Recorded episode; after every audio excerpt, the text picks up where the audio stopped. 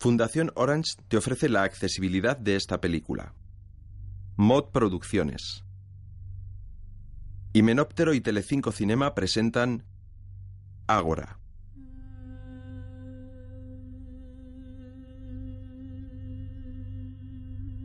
Con la participación de Canal Plus España y la ayuda del ICA, Ministerio de Cultura, Gobierno de España. Sobreimpreso sobre el fondo negro del cosmos e iluminado por las estrellas aparece el siguiente texto. A finales del siglo IV después de Cristo, el Imperio romano empezaba a derrumbarse. Alejandría, en la provincia de Egipto, aún conservaba parte de su esplendor. Poseía una de las siete maravillas del mundo antiguo, el legendario faro, y la biblioteca más grande conocida. La biblioteca era no solo un símbolo cultural, sino religioso un lugar donde los paganos veneraban a sus dioses ancestrales. El tradicional culto pagano coexistía ahora en la ciudad con el judío y con una religión imparable, hasta hacía poco prohibida, el cristianismo. La imagen desciende hasta el globo terráqueo. Hipatia, la protagonista, está interpretada por la actriz británica Rachel Wells. Imparte clase a una veintena de alumnos. ¿Cuántos necios se han preguntado ¿por qué no caen las estrellas del cielo? Pero vosotros, que conocéis lo que dijeron los sabios, sabéis que las estrellas ni suben ni bajan. Solo giran de este a oeste, siguiendo el curso más perfecto jamás concebido. El círculo. Es muy guapa, de unos 30 años, tez blanca, cabello negro recogido y viste túnica y toga blanca. Porque la perfección del círculo reina en los cielos. Las estrellas jamás han caído ni caerán. Pero ¿Y aquí, en la tierra? Deja caer un pañuelo al suelo. Davo, su esclavo, lo recoge y se lo entrega de nuevo. Aquí los cuerpos sí caen y su movimiento no es circular, sino recto. Mirad otra vez. Otra vez. No, déjalo, déjalo. Bien. Qué misterioso prodigio. ¿Creéis que se esconde bajo el suelo para que todas las Personas, animales, objetos y esclavos estén sobre él. ¿Qué puede ser? Habla Orestes, un joven bien parecido. Su pesadez, señora. No. Dirige la vista a otro de sus alumnos. ¿Sinesio? Su, su gravidez. No, ambos habláis de lo mismo, pero no habláis de la causa primera. ¿No os sentís maravillados al pensar que... que vuestros pies, vuestros pies, están pisando el mismísimo centro del cosmos, que sujeta todas las cosas y que también las atrae? Su esclavo sigue atento a las explicaciones. Si no existiera un centro, el universo sería amorfo e infinito, sin forma, caótico. Y nos daría igual estar aquí o allí o donde fuera, y más nos valdría no haber nacido. Sobreimpreso. Biblioteca de Alejandría, año 391 después de Cristo. En lo más alto de la ciudad se encuentra el recinto amurallado que contiene varios edificios, entre ellos la biblioteca y el serapeo, el santuario para el culto del dios Serapis.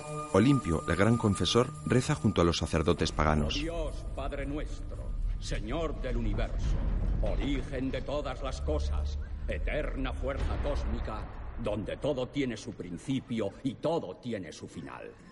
Tras Olimpio está Teón, un hombre ya mayor con barba y cabello cano. Es el bibliotecario principal de Alejandría y también padre de Hipatia. Tras ellos, una gran estatua del dios Serapis. Está representado como un hombre con barba y con un cesto en la cabeza, símbolo de la fertilidad de la tierra. En otro edificio contiguo está la biblioteca.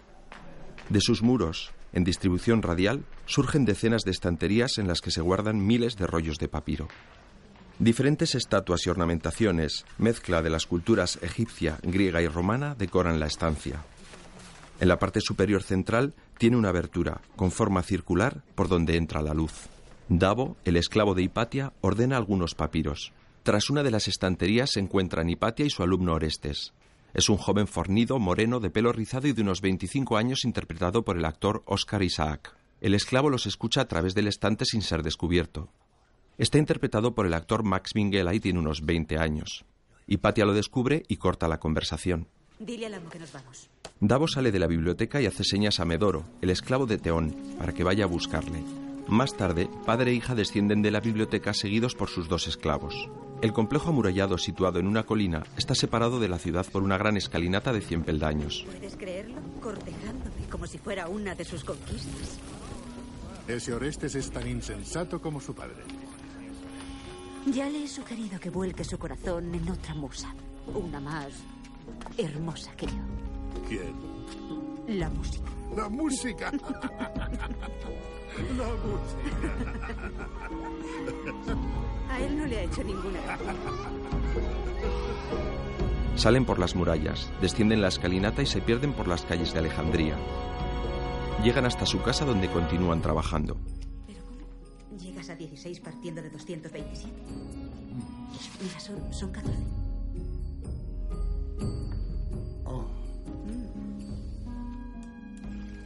Más tarde, Hipatia toma un relajante baño. Sale desnuda de la bañera sin importarle la presencia de su esclavo que le entrega una toalla. Davo la observa de reojo mientras se seca. Hipatia no se da cuenta. Otro día. Las calles están abarrotadas de transeúntes, predicadores y muchos comerciantes que atienden sus puestos callejeros. Es una gran mezcla de culturas. Egipcios, judíos, romanos, griegos, persas, etíopes, etc. En el Ágora, la plaza pública donde confluye la vida comercial, política y religiosa de la ciudad. Un centenar de paganos y cristianos discuten frente a una gran pira de fuego rodeada de estatuas de diferentes dioses. Pero si se comportan como humanos, comen, beben y fornican. Habla Amonio, un parabolano del grupo cristiano. Contesta el pagano. Si mis dioses comen, beben y fornican, mejor para ellos. Responde. Entendedlo, entendedlo. Aquellos que os consoláis con imágenes paganas, hombres, mujeres, aves, reptiles. Serapis. Serapis. ¿Quién podría confiar en un dios que lleva una maceta por corona? Teón, el padre de Hipatia, escucha junto a los paganos. Qué arrogantes ahora que el imperio os deja existir. El padre de mi padre os vio descuartizados en el circo y arrojados a los leones. Basta, basta. Fijaos. Fijaos. Ahora voy a caminar sobre el fuego. Si mi Dios... Si mi Dios es el verdadero, lo cruzaré sin quemarme. Si por el contrario tus dioses existen, me abrazarán como un cerdo. ¿Estás? ¿Estás loco? Amonio, el monje parabolano, atraviesa la pira de fuego caminando sobre las brasas con rapidez. Va vestido con pesados ropajes negros. Los cristianos le aclaman. Al salir del fuego se ha quemado un poco el faldón de sus ropajes, lo apaga rápidamente y levanta los brazos en señal de triunfo. Ahora veremos si tú eres capaz de atravesar las llamas. Dos parabolanos arrastran al pagano hacia las llamas. Intenta resistirse. Habla el padre de Hipatia. No podéis hacer eso. ¡Soltadle ya! ¡Cállate, pagano! ¡O te arrojamos a ti también! Arrojan al pagano sobre las llamas. Cae de espaldas sobre las brasas. Se incorpora y gateando corre lo más rápido que puede hasta caer al otro lado de la pira. Su cuerpo está envuelto en llamas. En la casa de Teón, sostiene una cruz frente a sus cinco esclavos. ¿De quién es esto? ¿De quién es? ¿Cuántas veces tengo que repetirlo?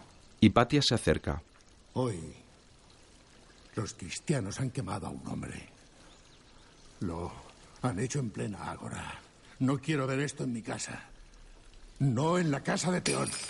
Arroja la cruz al suelo. Una de las esclavas se arrodilla a recogerla. Dámela.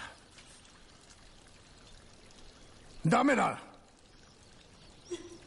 Davo se arrodilla ante Teón. Amo, ten piedad de tu esclava. Davo. Levanta. Esto no va contigo. También soy cristiano. Teón se sorprende. ¿Qué has dicho? También soy cristiano. Castígame por los dos.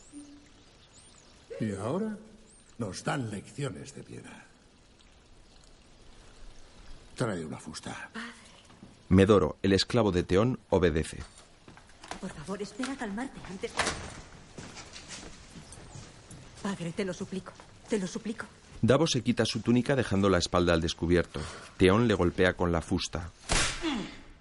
Envuelto en un centelleante fulgor. Serían las llamas, estúpido. ¿Y por qué no ardió él como el pagano? Más tarde, en los aposentos de los esclavos. Se aproxima Hipatia. Los dos se ponen en pie. Déjanos. Medoro sale de los aposentos dejándoles solos. Davo lleva el torso desnudo. Ven aquí. Arrodíllate. Davo se arrodilla ante ella. Hipatia lleva un frasco de ungüento.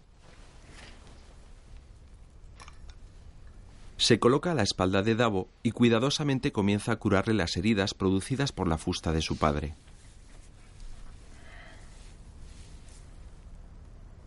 Dime, ¿es cierto que eres cristiano? No sé qué contestar, ama. ¿Por qué? Si digo que sí, te estaría mintiendo. Pero si digo que no, habría mentido al amo y no sé qué es peor. Entonces mejor no decir nada.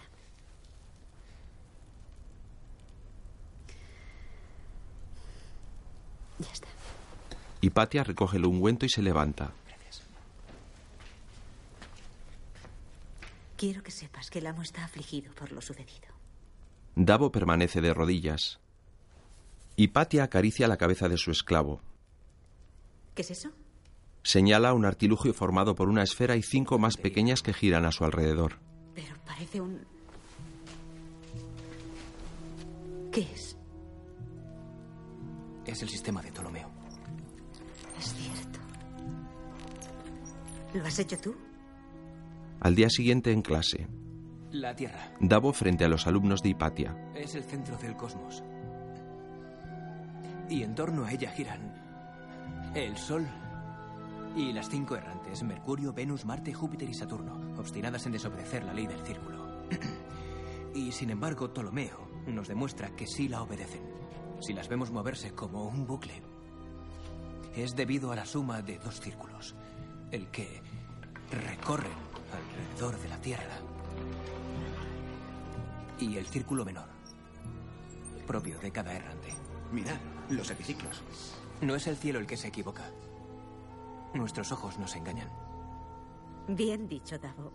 Quiero que sepas que tu exposición demuestra que pones más atención que algunos de los presentes. Davo sonríe satisfecho. Orestes se da por aludido. Los dioses deberían haberme consultado antes de crear nada. ¿Por qué dices eso, Orestes? Resulta todo muy caprichoso. ¿Por qué la suma de dos círculos? ¿No habría sido más perfecto que las errantes no erraran? ¿Y que un solo círculo diera sentido a todo? Orestes, ¿con qué autoridad juzgas tú la obra de Dios? Ha hablado Sinesio. ¿Qué os pasa a los cristianos? ¿Ya no se puede abrir la boca en esta ciudad? Si censuras lo creado, censuras a nuestro Señor y nos ofendes. Marchaos al desierto, allí no escucharéis nada que os ofenda. No sabéis de lo que habláis. Ninguno. Hipatia les escucha disgustada.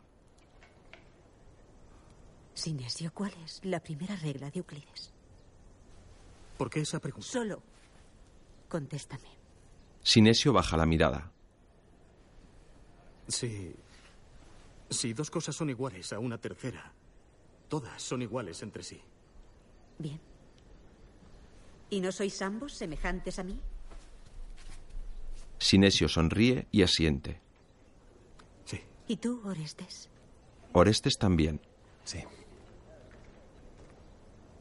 Quiero deciros esto a todos los que estáis en esta habitación. Es más lo que nos une que lo que nos separa. Y pase lo que pase en las calles, somos hermanos. Somos hermanos. Recordad que las peleas son para el vulgo y los esclavos. Y ahora creo que deberíamos honrar a Davo con un merecido aplauso. Así. En el ágora, Amonio, el parabolano, sigue arengando a un grupo. Nos juzgará a todos, a vivos y a muertos, y ya será demasiado tarde. Porque solo quienes hayan creído en Jesús se salvarán. Ven, hermano. Ven conmigo. ¿A qué estáis esperando? ¿A qué estáis esperando? Davo se sitúa entre el grupo. Se aproxima. Ah, ¿Entendéis algo de lo que estoy diciendo? Ya, pero ¿entendéis como hombres? o movéis la cabeza como ovejas. ¿Qué estás mirando? Sí, tú. ¿Qué estás mirando? Amonio señala a Davo. ¿Eres tú, Amonio? ¿El que hizo el milagro? ¿Te gustaría ver un milagro? ¿Eres tú? Lo soy. Ven conmigo. Amonio y Davo entran en la iglesia de San Alejandro, donde el obispo Teófilo predica desde el altar a los fieles cristianos.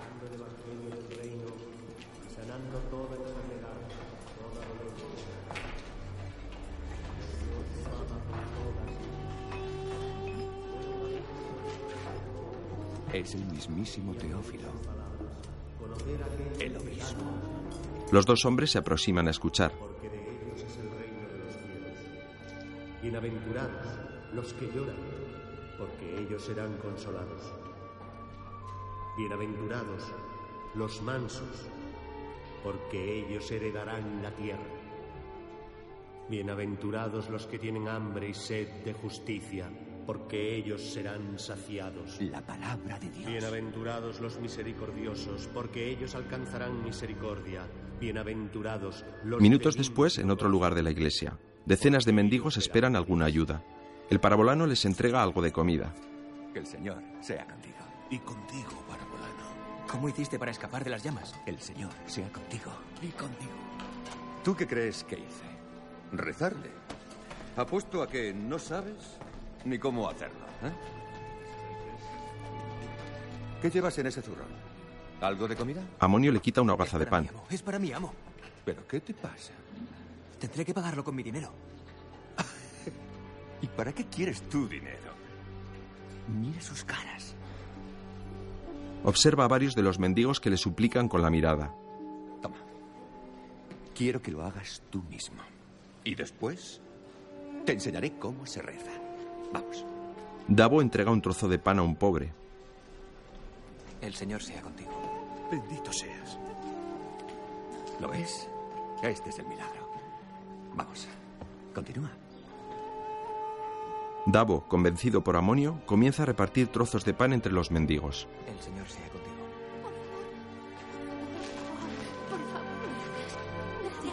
Todos alzan sus manos suplicando un trozo de pan.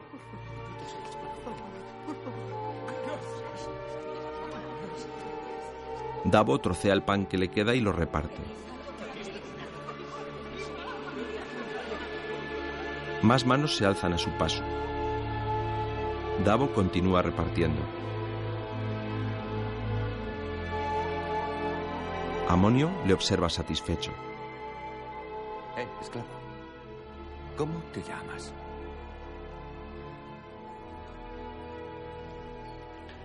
Davo. Davo el esclavo. A ti ya te veo cara de parabolano.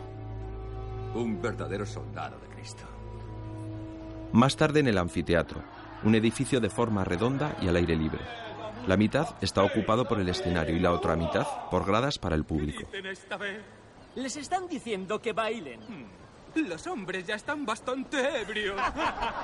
Los esclavos ven la obra a través de las verjas de las puertas. Pobre infeliz. Salva a tus siervos. Fin del segundo acto. Hipatia y su padre están sentados en la primera grada. Todos los actores se retiran del escenario. El público utiliza unas carracas de madera a modo de aplaudidores. Gracias, querida concurrencia, gracias. Perdonad la espera mientras ponemos un poco de orden y nos acicalamos. Orestes, decidido, baja de las gradas y se dirige al centro del escenario. Se dirige a todo el público. Disculpad. Disculpad mi atrevimiento. Soy Orestes, hijo de Orestes. Estoy aquí para... Estoy aquí para proclamar mi amor por Hipatia, la filósofa, a quien sin duda conocéis. Desde hace un tiempo y siguiendo sus consejos, yo me he consagrado a la música, con la esperanza de encontrar consuelo en la armonía de sus sonidos. Pero para mí, la armonía solo se halla en mi señora. Y Patia baja la mirada.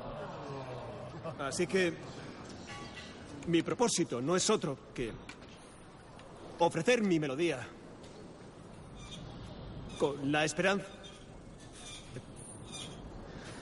Cállate ya. Orestes comienza a tocar el aulos, un instrumento de madera formado por dos flautas tocadas al mismo tiempo.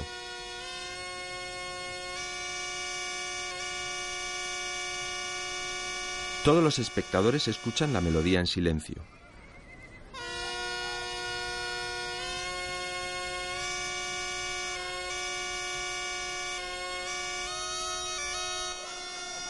Davo, con el rostro serio, observa a Orestes desde detrás de las verjas de las puertas.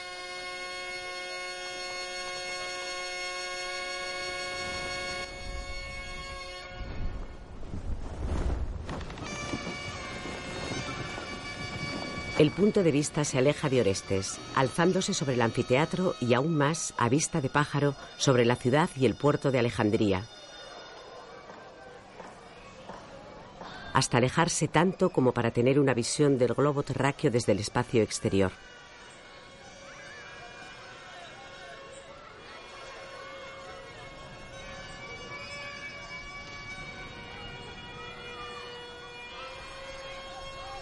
De vuelta al escenario del anfiteatro, Orestes finaliza su melodía.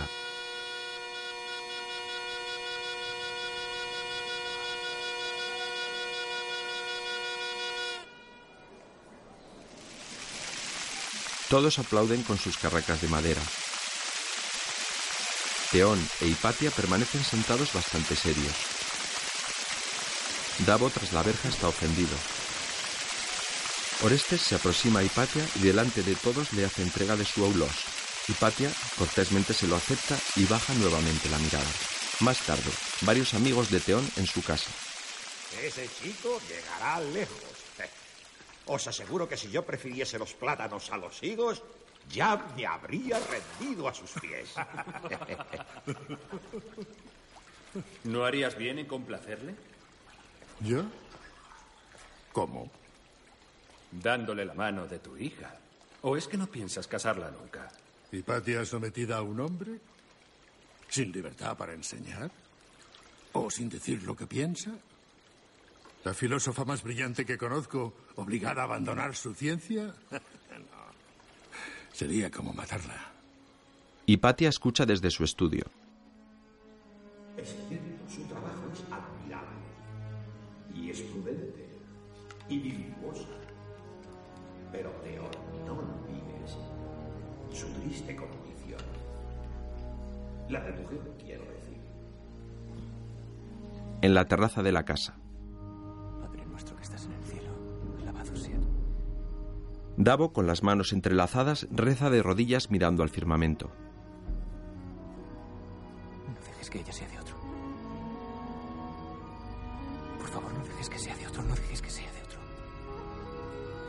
que sea de otro, no dejes que sea de otro, no dejes que sea de otro, no dejes que sea de otro, no dejes que sea de otro.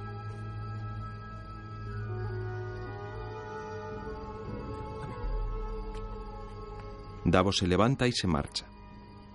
A la mañana siguiente en clase de Hipatia. Van entrando los alumnos. Davo mira de reojo a Hipatia. Buenos días, señora. El último en entrar es Sinesio. Orestes ya está sentado en las gradas. Ayer muchos visteis como uno de vosotros me entregaba un aulos. Acepté el obsequio. Y hoy quiero también darle algo a esa persona. Hipatia se levanta en dirección a Orestes. Davo, angustiado, cierra los ojos.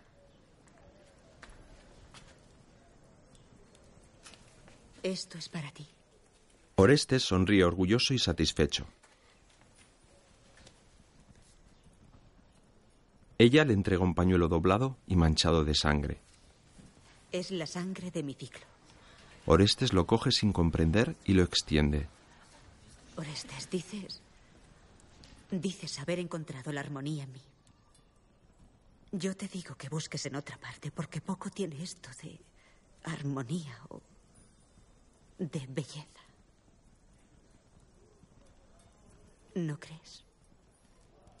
Hipatia regresa a su mesa de enseñanza.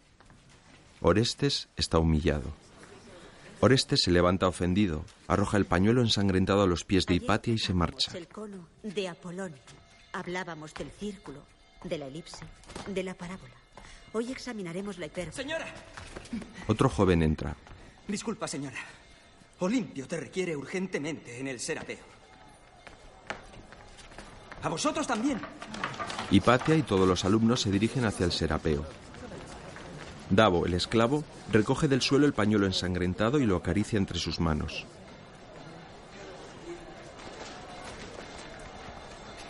Gracias, señor. Gracias, señor. Los paganos se reúnen en torno a Olimpio que está bajo la gran estatua de Serapis. Podemos tolerar que vengan a imponernos su fe y sus costumbres, quienes no hace mucho eran unos proscritos. ¿Pero qué ocurre? Es despreciable. Los cristianos están en el ágora. Se burlan de los dioses. Hay que acabar con sus agravios. A él quizá no le teman, pero temerán nuestras espadas. ¡Esperad! ¡Esperad! ¿Qué es lo que vais a hacer? ¿Vais a atacarles? ¿Vais a mancharos las manos de sangre por una ofensa? A los dioses.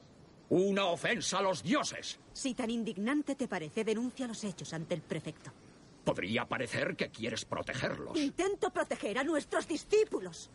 Tú les incitas a actuar como criminales. Teón, como director, tú tienes la última palabra. El padre de Hipatia duda un instante, baja la mirada y contesta resignado. La ofensa debe ser contestada. Los que seáis judíos, haced lo que queráis, no es vuestra batalla. En cuanto a los cristianos, haríais bien en uniros a los vuestros. No os llevaréis a mis discípulos fuera de esta casa. ¡Gloria a Serapis! Esperad mi orden. Nadie debe sospechar de nosotros hasta que los tengamos rodeados. En varias carretillas hay sacos llenos de espadas y palos. Todos comienzan a armarse. Davo va a obedecer. Hipatia le detiene.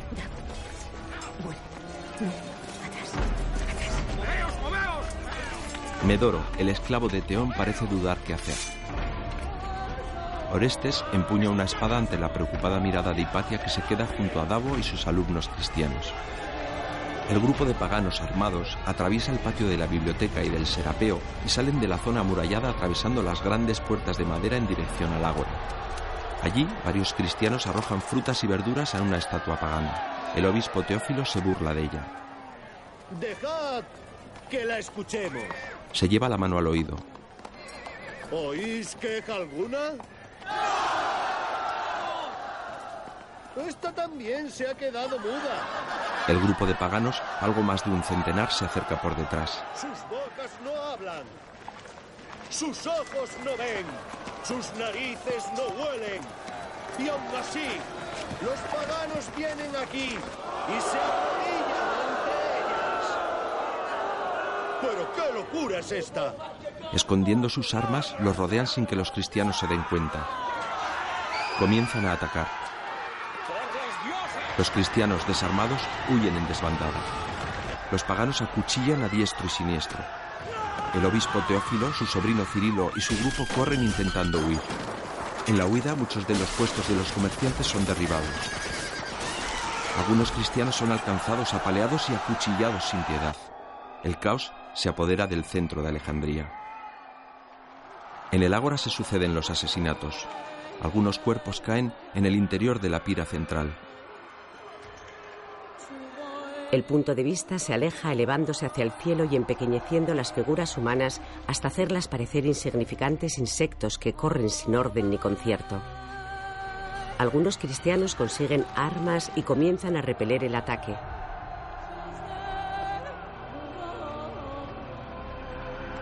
De vuelta a ras del suelo, en mitad de la barbarie, Teón permanece inmóvil y anodadado. ¡Medoro! ¡Ayuda a tu amo! ¡Protégelo! Medoro, el esclavo de Teón, también está paralizado a varios metros de distancia. Un cristiano golpea a Orestes y le derriba al suelo, pero consigue defenderse y acabar con su atacante. Las muertes son salvajes y brutales. Hay confusión y destrucción por todas partes. Un pagano recrimina a Medoro, el esclavo de Teón. El esclavo le mira sin reaccionar. El pagano se aproxima y le arroja un cuchillo a sus pies mientras le golpea. ¡A luchar! ¡Es que no me oyes! ¡Lucha! El esclavo coge el cuchillo del suelo y lo hunde con rabia en el abdomen del pagano varias veces hasta matarlo. Teón, su amo, ha visto el asesinato horrorizado.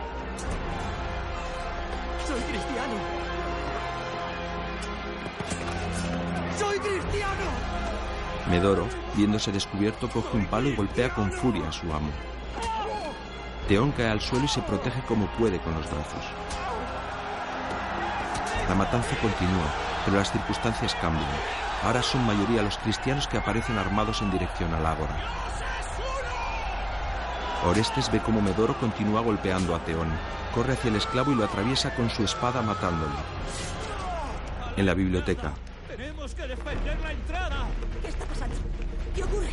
Los nuestros vienen y los cristianos tras ellos. Hipatia y los alumnos cristianos que se habían quedado con ella corren hacia las puertas amuralladas. Del exterior llegan decenas de paganos que se baten en retirada. Sus blancas túnicas están sucias y muchos vienen malheridos. Olimpio, el gran confesor pagano e instigador de la lucha, llega a las puertas y mira sorprendido su derrota. Orestes trae a Teón entre sus brazos. ¿Qué te ha pasado? Tiene una gran brecha en la cabeza. Ha sido su esclavo. Davo, trae agua y paños. Corre. Davo obedece. Padre. Sinesio y otros tres cristianos ayudan a los heridos paganos.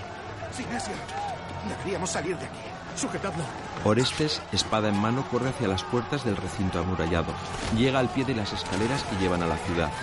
Los últimos paganos llegan arrastrando algunos heridos y tras ellos una gran multitud de parabolanos y cristianos armados que sube hacia ellos.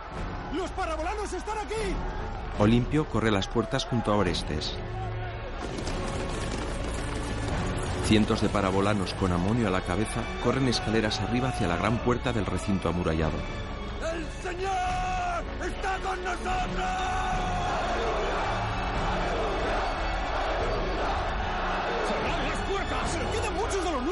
¡Que los dioses los protejan! ¡Cerrad las puertas, he dicho!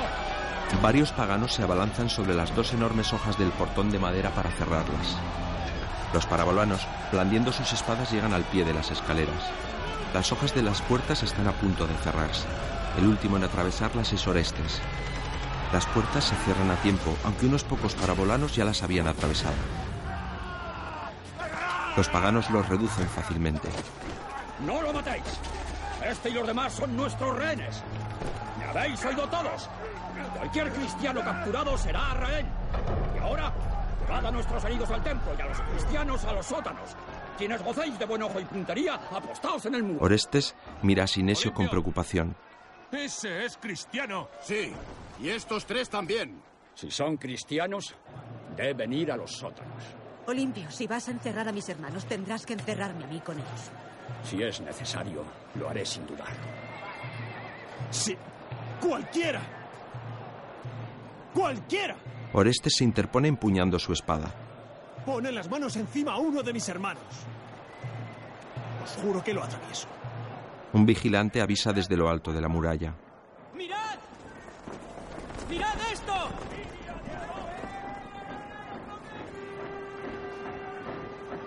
Olimpio sube para ver qué ocurre.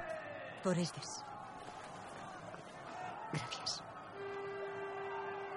Un grupo de soldados de la prefectura romana intentan proteger con sus escudos la entrada de las puertas amuralladas.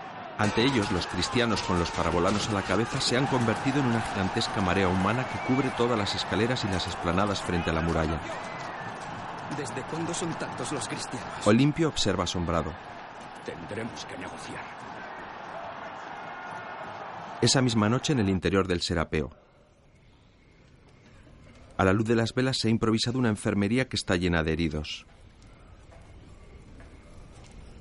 Orestes está junto a Hipatia, que está curando la herida de la cabeza de su malherido padre.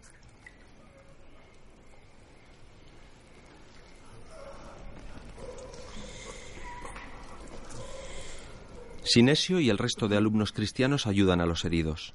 ¿A qué esperamos? ¿Qué va a hacer un emperador cristiano, salvo besarnos a todos a cuchillo? Yo me conformo con seguir vivo cuando llegue el veredicto. Aquí está bien. Que nadie se aparte del grupo. Por favor. ¿Y esos van a seguir rezando toda la noche?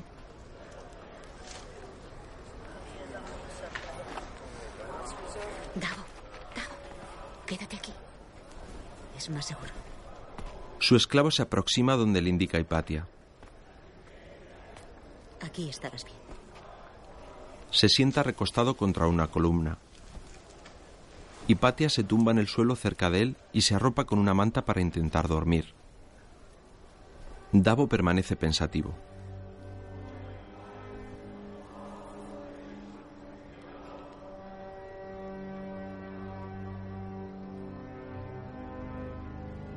Pasa algún tiempo. Es noche cerrada y todos duermen dentro del recinto amurallado. Todos menos Sinesio y sus compañeros cristianos, que sigilosamente se levantan para tratar de huir. Sinesio se detiene y se da la vuelta. Sinesio, ¿qué haces? Se dirige hasta el lugar donde duerme Hipatia. Se arrodilla junto a ella. Señora, hermana y madre, que Dios te bendiga y te proteja. Con su mano hace el signo de la cruz a modo de bendición y se marcha. Davo, todavía recostado sobre la columna, está despierto y ve cómo se marchan, pero no hace nada por evitarlo. Vuelve su mirada sobre el cuerpo de Hipatia que continúa durmiendo tumbada junto a él. Uno de los pies desnudos de Hipatia ha quedado fuera de la manta que le protege.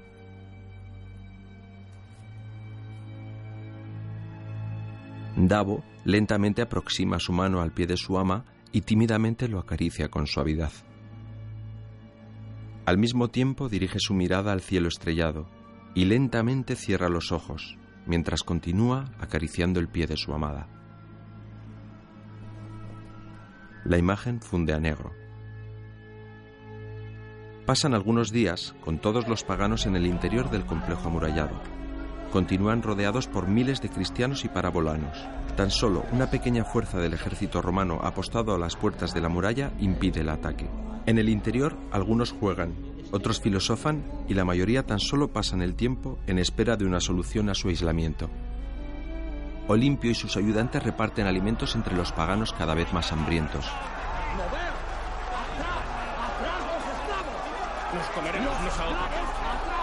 En la enfermería, Hipatia y su padre con la cabeza vendada juegan a los dados. Padre, ¿por qué no dejas los dados?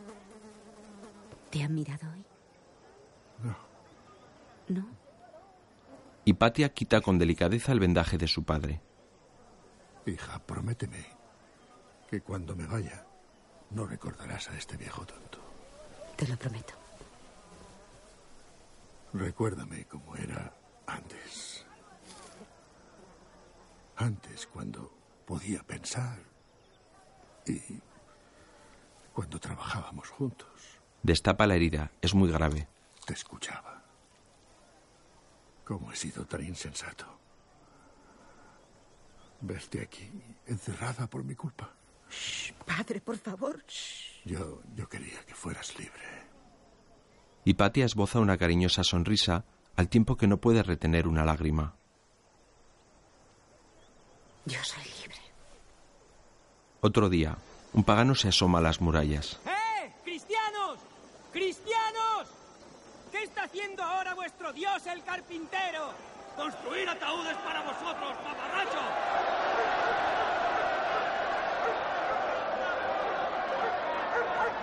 El tiempo pasa lentamente. Otra noche más. En las escaleras de la biblioteca, Orestes habla con algunos de sus compañeros que están sentados junto a Hipatia mirando el firmamento. Bien, decidme, ¿dónde están los dioses ahora? ¿Mm? ¿Dónde están? Deberíamos buscar otros. ¿Otros? ¿Cuáles? ¿El de los cristianos, tal vez? ¡Qué atrevimiento! ¿Tú qué opinas, señora? ¿Tan atrevido soy? Hipatia se levanta. Apaga el fuego. Uno de ellos apaga la hoguera con un cubo de agua. Al desaparecer el resplandor del fuego, las estrellas de la bóveda celeste brillan con mayor intensidad. Sube a lo alto de las escaleras y vuelve a observar el firmamento. Desde luego que lo eres. Muy atrevido. He estado pensando en algo que me dijiste. ¿Yo?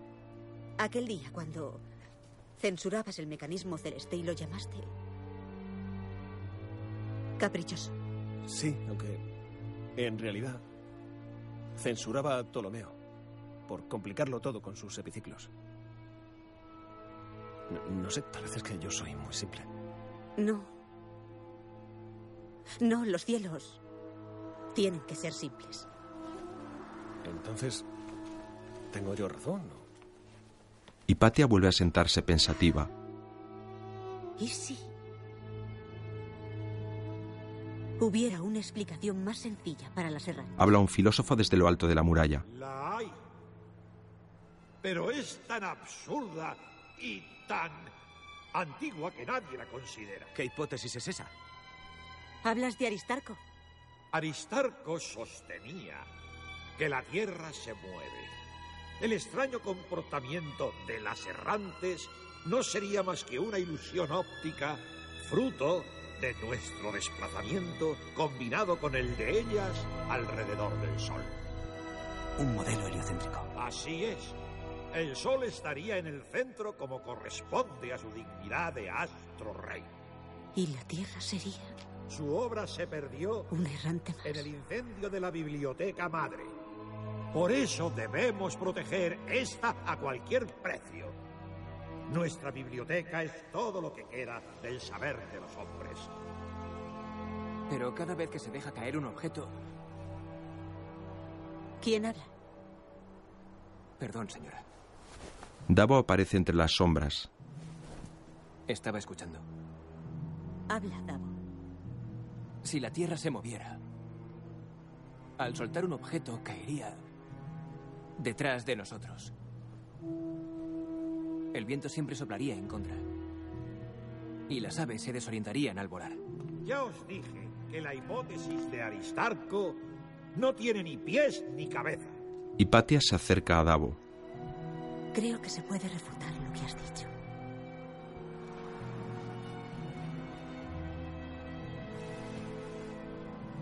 Pero ahora mismo no sé cómo.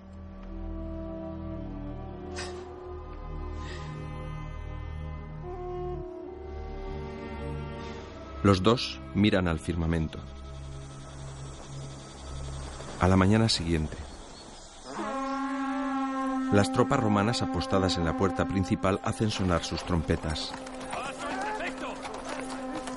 ¡Abrid paso al prefecto!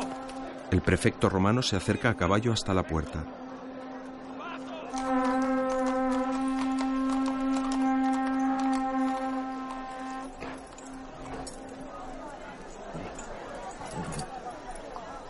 Prefecto despliega un papiro y lee. ¡Prestad oído todos! Disponeos a oír y acatar el veredicto de nuestro emperador.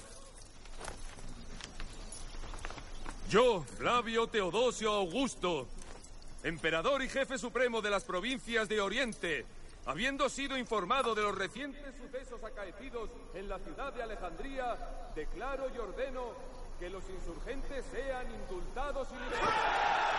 Los paganos gritan satisfechos. Teón e Hipatia permanecen expectantes. Continúa leyendo. A cambio de mi magnanimidad, los insurgentes deberán abandonar el serapeo y la biblioteca inmediatamente, autorizando a los cristianos a entrar y a disponer de las dependencias. Los miles de cristianos hacinados en las escaleras de entrada gritan eufóricos. Las tropas romanas intentan contenerlos con sus escudos. Los paganos, ¿Y qué podemos esperar? ¡Lo destruirán todo! padre e hija se miran preocupados. Los libros. Desde allí seréis escoltados hasta vuestras casas. ¡Obedeced ahora! La imagen se eleva sobre sus cabezas hasta descubrir la ingente masa de cristianos deseosos de atravesar las murallas. El prefecto romano da órdenes. Enviad la mitad del regimiento al otro lado. Luego mandaremos al resto. Sí. Prefecto, no podremos contenerlos durante mucho tiempo. Encabezando el grupo los parabolanos y tras ellos el obispo Teófilo y su sobrino Cirilo. A la vez en el interior de la biblioteca, Hipatia y sus alumnos recogen la mayor cantidad de papiros. Desechad las obras secundarias. ¿Cuáles son las secundarias? ¡Coged las importantes, las importantes!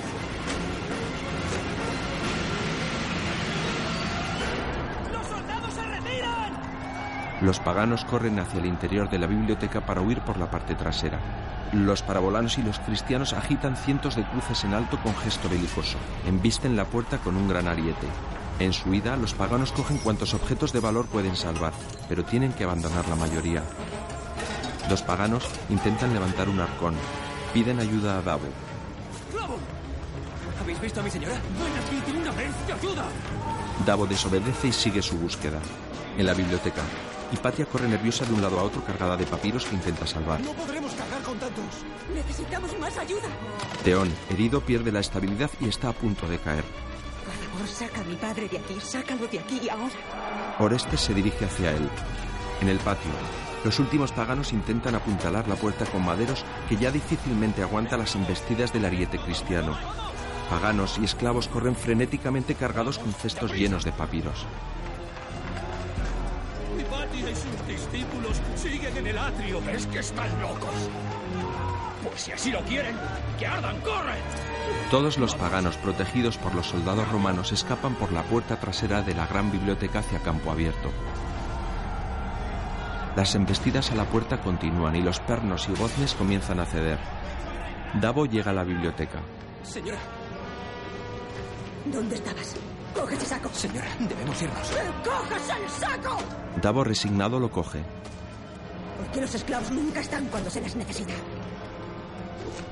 Yo estaba... ¡Muévete, muévete! ¡Reacciona, vamos! ¡Idiota!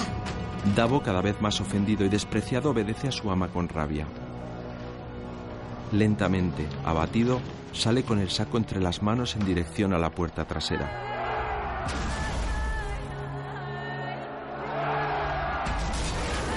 Los últimos paganos que defienden la muralla huyen en desbandada hacia la parte trasera de la biblioteca.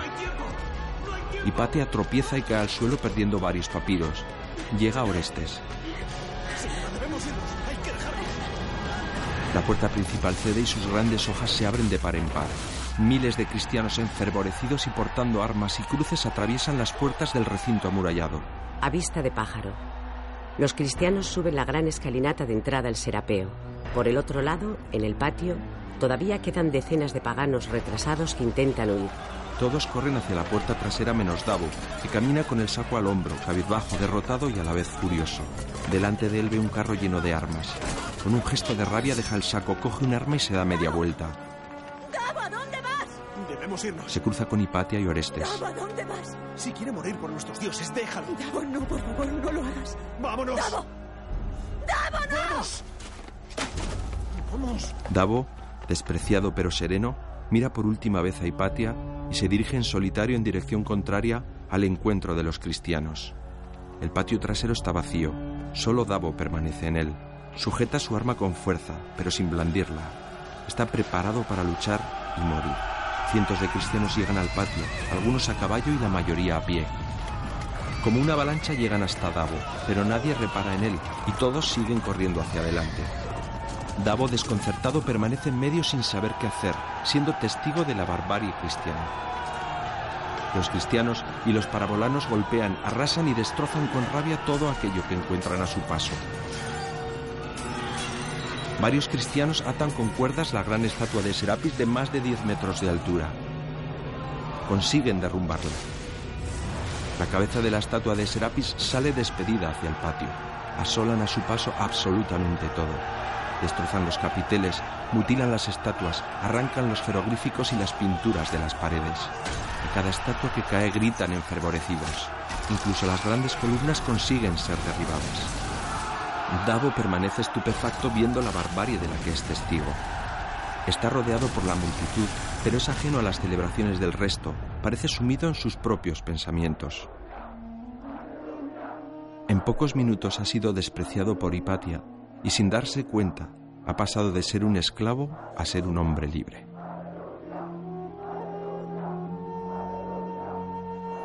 Amonio le llama desde la entrada de la biblioteca donde está la estatua del astrónomo Eratóstenes de Cirene.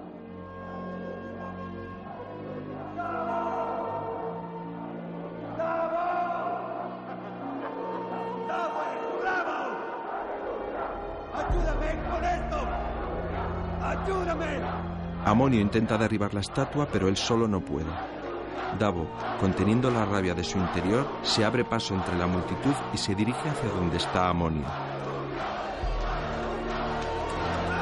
Lleno de ira, golpea con la espada la estatua del astrónomo Eratóstenes de Cirene.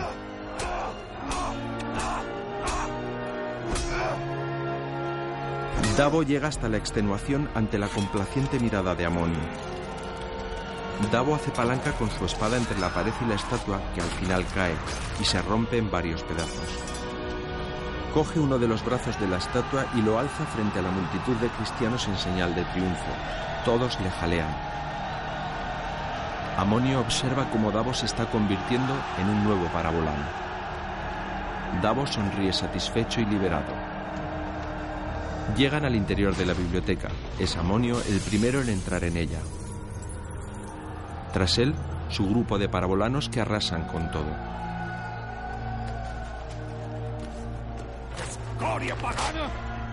Los miles de papiros que todavía quedan en las estanterías son arrojados a un gran montón central para ser quemados. Con sed de venganza y furia exaltada, vuelcan estanterías, despedazan estatuas, bustos y muebles, rompen y destrozan miles de papiros. Davo entra con ellos. En una de las esquinas descubre el artilugio que fabricó de las esferas de Ptolomeo. Se acerca, lo coge con rabia y lo estampa con toda su fuerza contra una cristalera destrozándolo. Davo termina con los recuerdos de su anterior pasado.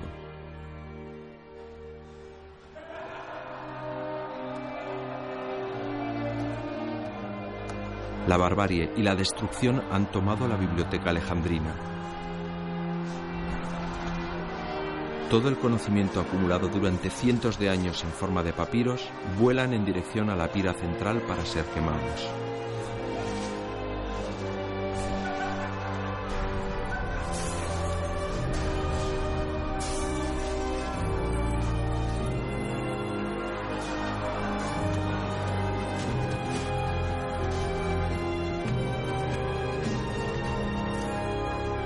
A vista de pájaro, desde el cielo, las figuras humanas parecen hormigas corriendo de un lado a otro entre la confusión, el desorden y la destrucción. El fin de una época y de toda una cultura llega a su fin. Más tarde, ya es noche cerrada. Hipatia está en la terraza de su casa sollozando. Se aproxima a Aspasio, el esclavo más viejo de la casa. La herida del amo está supurando. Lo sé. Aspasio se marcha. Lo sé. Hipatia intenta caminar, pero no puede. Se derrumba y comienza a llorar.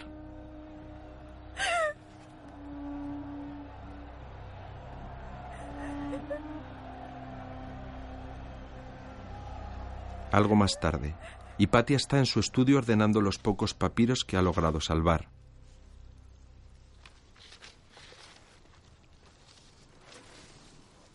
Hipatia levanta la vista.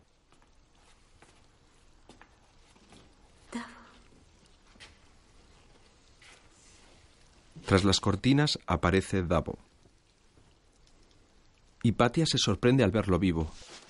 Este se aproxima lentamente empuñando una espada. Decidido, agarra a Hipatia por el cuello y la aplasta contra la pared, aprisionándola con su cuerpo. Comienza a besarla, pero Hipatia retira la cara. Entonces le besa el cuello, forcejean. Consigue taparle la boca y continúa manoseándola por todo el cuerpo. Davo le mira la cara. Vuelve a intentar besarla. Hipatia le mira aterrorizada. Sus miradas se mantienen un instante. De inmediato, Davo se arrepiente y comienza a llorar sobre el hombro de Hipatia, que intenta recuperar el resuello.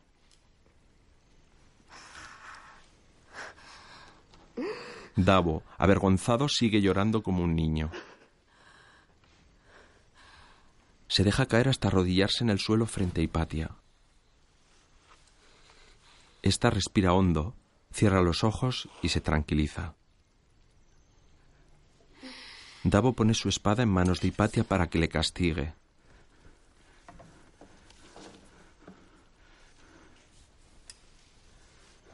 Hipatia mantiene la espada sobre sus manos durante unos segundos. Pero inmediatamente arroja la espada al suelo.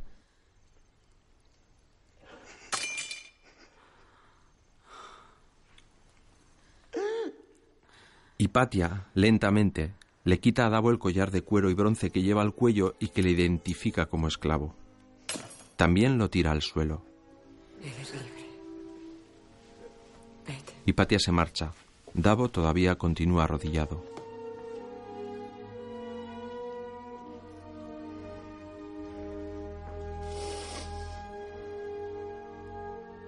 En el suelo permanecen uno junto al otro, su espada y su collar de esclavo.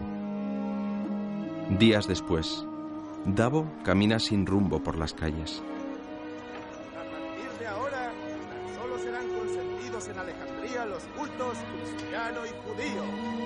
Sacrificios paganos, la adoración de sus símbolos, las visitas a templos paganos quedan totalmente prohibidos. Y si alguien hiciera algo de esto, para siquiera mirar a las estatuas de sus antiguos dioses, será sancionado sin clemencia alguna. La imagen funde a negro. Desde el espacio. La imagen desciende lentamente desde el globo terráqueo hasta Egipto, Alejandría y de nuevo la biblioteca. Al mismo tiempo, sobreimpreso en pantalla el siguiente texto. Tras la toma de la biblioteca, muchos paganos se convirtieron al cristianismo y Alejandría vivió un periodo de paz. Hipatia continuó enseñando e investigando, mientras sus antiguos discípulos ocupaban importantes puestos en la élite social. El imperio se partió en dos para siempre. Muchos cristianos vieron esto como una señal del fin del mundo y decidieron prepararse practicando una vida más santa. La orden de monjes parabolanos se encargaba de rondar las calles para vigilar la moral cristiana, ahora solo enturbiada por la presencia de los judíos. La biblioteca años después.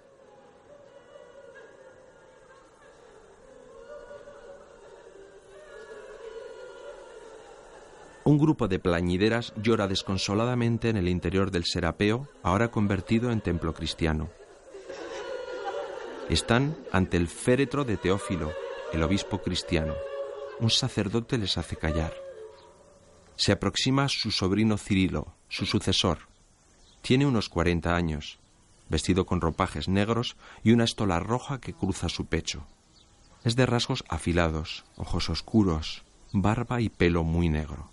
Con delicadeza coge la mano derecha del obispo muerto y besa el anillo obispal. En el exterior miles de cristianos y parabolanos esperan expectantes. Cirilo le quita el anillo al cadáver de Teófilo y se lo coloca en su propia mano. Lo mismo hace con su gorro obispal. Sale a las puertas del antiguo Serapeo, ahora templo cristiano, a recibir la aclamación popular como nuevo obispo.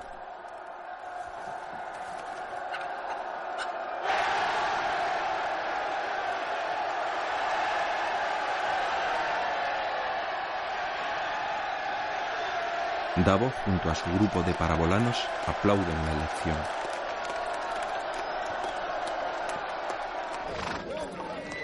Días más tarde, Amonio al frente de su grupo de parabolanos. Suben con sigilo por las escaleras del anfiteatro hasta la galería superior, donde se está representando una obra judía.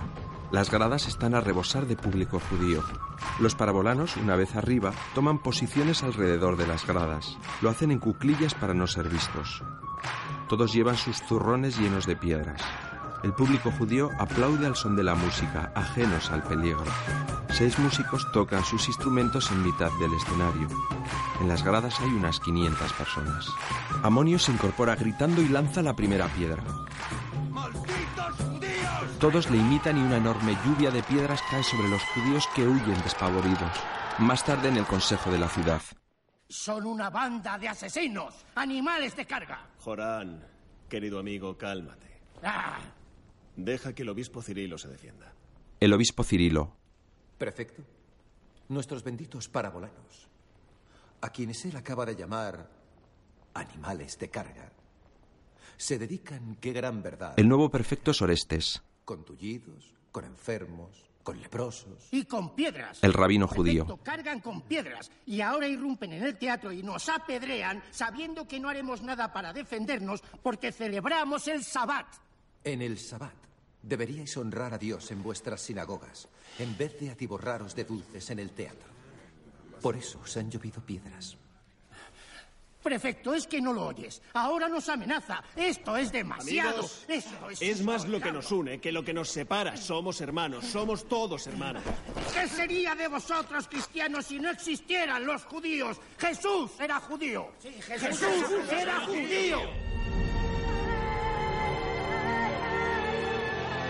A vista de pájaro, en primer término el faro de Alejandría con más de 100 metros de altura, la séptima maravilla del mundo antiguo.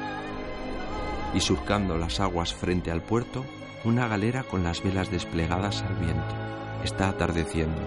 Hipatia está apoyada sobre la borda de proa junto a Orestes, su antiguo alumno, y ahora nuevo prefecto romano que se ha convertido al cristianismo.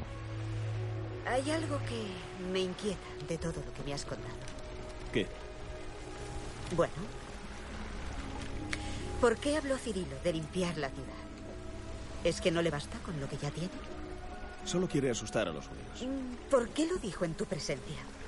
¿Y si en realidad se dirigía a ti y no a ellos? ¿A mí? ¿Por qué soy tan cristiano como él?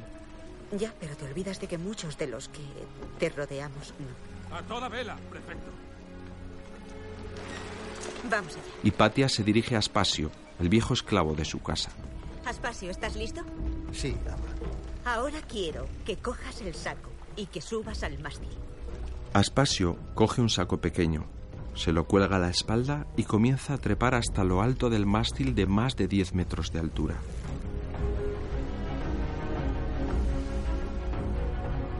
¿Y ahora, señora, querrás por fin explicarme qué es lo que te propones? Cuando Aspasio arroje el saco, la nave estará avanzando. Por tanto, el saco no caerá a los pies del mástil, sino un poco más atrás. Yo diría que más o menos Muy sonriente se separa unos 5 metros de la base del mástil. por aquí. ¿Y qué tiene eso de peculiar? Aspasio ha llegado a lo más alto del mástil. Hipatia le hace señas para que lo lance. Este extiende su brazo y deja caer el saco, no donde Hipatia había predicho, sino a los pies del mástil. Cae en absoluta línea recta. Sí, Pero si ha cerrado. sí, pero esta es la prueba definitiva. Definitiva, el saco. Se ha comportado como si el barco estuviera quieto. ¿Y eso qué significa? No lo sé. Pero el mismo principio podría ser aplicado a la Tierra. Podría estar moviéndose en torno al Sol sin que lo percibiéramos. Ah. Aristar. Eso es. ¿Y por qué te atormentas con eso, señora? Ptolomeo no es perfecto, pero funciona. Orestes, pero si fuiste tú el que... Vaya, hace años no eras tan pragmático, prefecto. Bueno, hace años hablaba primero y pensaba después. Los dos sonríen contentos mientras observan la puesta de sol. La galera vuelve a puerto. Más tarde, en la terraza de casa de Hipatia, comprueba una medida con el cuadrante y se la dicta al viejo esclavo. Tengo a Cefeo tercero. 37, 48. Mira al firmamento. Venus y Marte comparten casa en Acuario. Mi padre habría celebrado esta conjunción con un buen vino. Los parabolanos en otro lugar también miran al firmamento. No. ¿Ah, no? No, porque están sujetas a la tapa del arca. La tapa se abrirá en dos y entonces aparecerá Jesús. ¿Pero de qué arca estás hablando? ¿Es que no sabéis que el universo es un arca gigante? El cielo es la tapa y la tierra es el suelo. A este idiota aún no le han dicho que la Tierra es redonda. La tierra es plana. Tu cabeza es plana. Lee las escrituras. Si la tierra fuera redonda, ¿por qué no caen al abismo los hombres de abajo? ¿Eh? ¿Y los que están a los lados? ¿Por qué no resbalan? Pensad sobre eso. Davo lo sabe. Eh, hermano, ¿tú qué dices? ¿La Tierra es plana o es redonda? Davo mira al cielo. Solo Dios sabe esas cosas.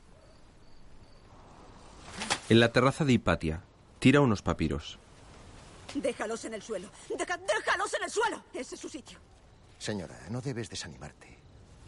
Hoy en el barco has hecho grandes progresos. ¿Por qué? ¿Por qué las errantes varían su fulgor tan inesperadamente? Y lo que es peor, ¿por qué? ¿Por qué el sol? ¿Por qué? ¿Por qué cambia su tamaño del verano al invierno? Tal vez porque a veces está más cerca y a veces está más lejos. Pero espacio. Verás, según Aristarco, el sol tiene que estar en el centro de todo. Lanza una bola al centro de un estanque lleno de arena. Nosotros, la Tierra, viajando en círculo a su alrededor. Lanza otra bola más pequeña a la esquina. Por tanto, y esta es la clave. Con un palo se sitúa sobre la primera bola y traza un círculo a su alrededor. La misma distancia. Ahora bien, si como tú has dicho aceptamos cambios en la distancia, entonces hay que sumar un epiciclo a la órbita de la Tierra.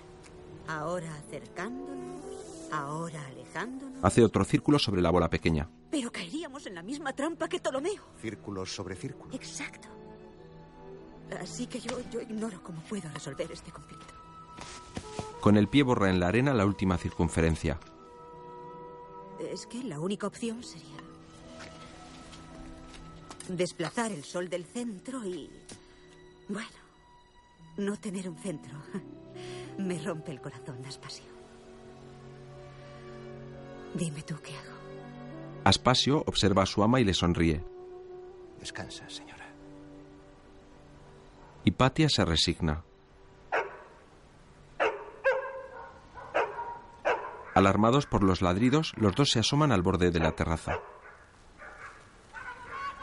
En las grandes escaleras. ¿Qué ocurre? Rápido. Fuego. Los parabolanos se agrupan y corren en dirección a los gritos. Todos acuden a un pozo cercano y llenan cubos de agua.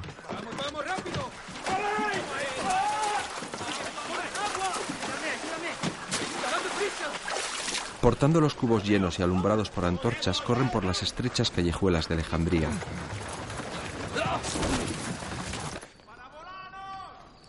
Las voces surgen de diferentes sitios. Los parabolanos cruzan el ágora corriendo hacia la iglesia de San Alejandro. Sin pensarlo, todos los parabolanos, más de 50, entran precipitadamente en la iglesia cargados con los cubos de agua. Inmediatamente tras ellos, alguien cierra las verjas con cadenas y cerrojos. Judíos, una trampa. ¡Es una trampa! Desde la galería situada en lo alto surge un gran grupo de judíos que comienzan a lanzarles piedras y pedruscos. Los parabolanos intentan salir pero es imposible. Muchos de ellos caen heridos al suelo. Los judíos continúan tirando piedras a las cabezas de los parabolanos sin piedad alguna. Davo consigue refugiarse detrás del altar del templo. Permanece acurrucado, hecho un ovillo. Las piedras impactan contra los cálices y las patenas del altar destrozándolos. Los parabolanos agarrados a las rejas intentan inútilmente escapar. Van cayendo uno a uno al suelo, heridos o muertos. Las piedras siguen impactando contra las lámparas del templo y contra los cuerpos que yacen en el suelo. Tan solo Davo parece escapar a las piedras. Los judíos se marchan. Algunos heridos se arrastran por el suelo. El obispo Cirilo, el resto de la curia de Alejandría y un gran grupo de cristianos y parabolanos en el mismo lugar. Frente a ellos, una veintena de cuerpos de parabolanos muertos. El obispo Cirilo sube al altar, se lleva las manos a la espalda y reza ante un crucifijo. Lentamente se da la vuelta y se dirige a sus fieles. Entre ellos están Davo y Amonio, que también ha sobrevivido. Cristianos todos. La de anoche fue una noche deplorable. Ahora yo os digo, no lloréis por nuestros hermanos muertos. No lloréis. Derramad lágrimas por los otros. Por sus verdugos. Muchos levantan los puños en alto clamando venganza. Sí. Sí, lamentaos por ellos, porque quienes han hecho esto no saben de Dios, ni de amor, ni de piedad. Ellos no saben, porque son aquellos que repiten las palabras de las escrituras sin entender nada. Son aquellos que no vieron más que a un hombre cuando tenían delante al mismísimo Hijo de Dios. Son aquellos que en su ceguera se burlaron de él y lo crucificaron. Sí, llorad, llorad, llorad por los judíos miserables asesinos de nuestro Señor. Porque Dios, porque Dios, Dios, Dios ya los ha condenado. Es voluntad de Dios que vivan como esclavos, condenados y exiliados hasta el fin de los tiempos. Condenados y exiliados. Condenados y exiliados.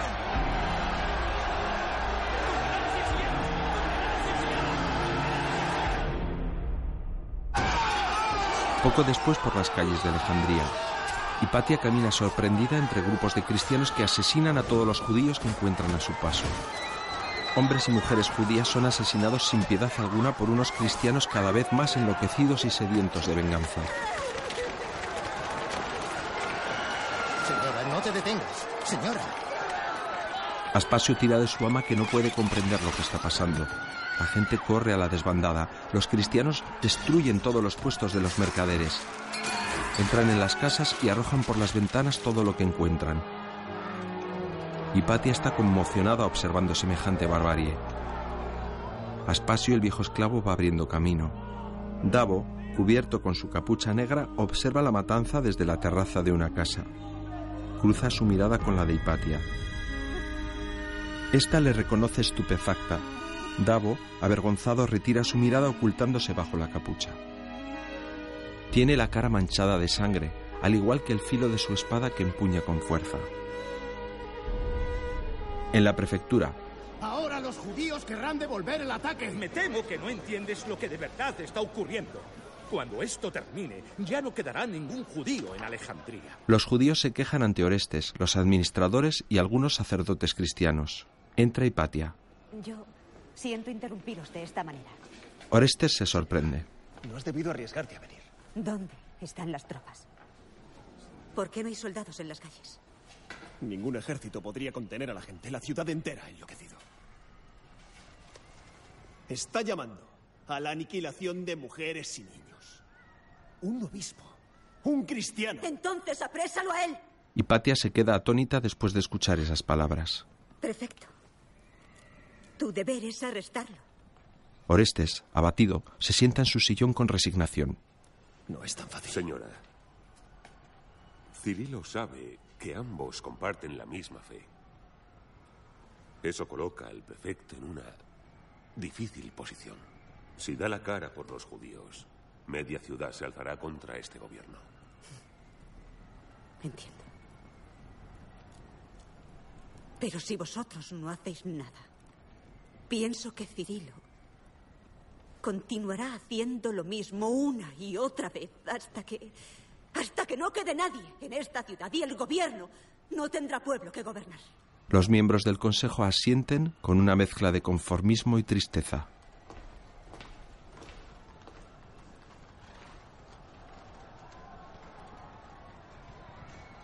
Ingenuo de mí. Ingenuo de mí por creer que por fin habíamos cambiado. Por la noche.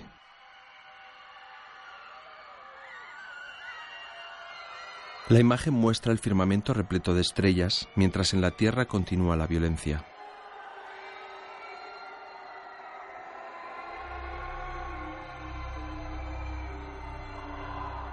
Días después, una gran caravana de judíos exiliados se marcha de Alejandría. Al mismo tiempo que los judíos salen de la ciudad, entra una pequeña comitiva de cinco hombres a caballo. Son miembros de la iglesia. Uno de ellos es Sinesio, el antiguo alumno de Hipatia, que ahora se ha convertido en el obispo de Cirene. Viste los mismos ropajes que el obispo Cirilo con los mismos distintivos, pero su túnica es blanca, a diferencia de la de Cirilo, que es negra. Todos los judíos huyen. Algunos cristianos les increpan.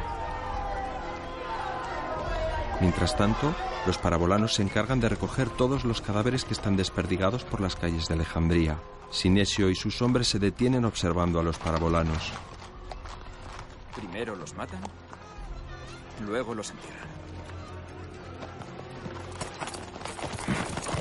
Continúan su marcha al galope por las calles de Alejandría.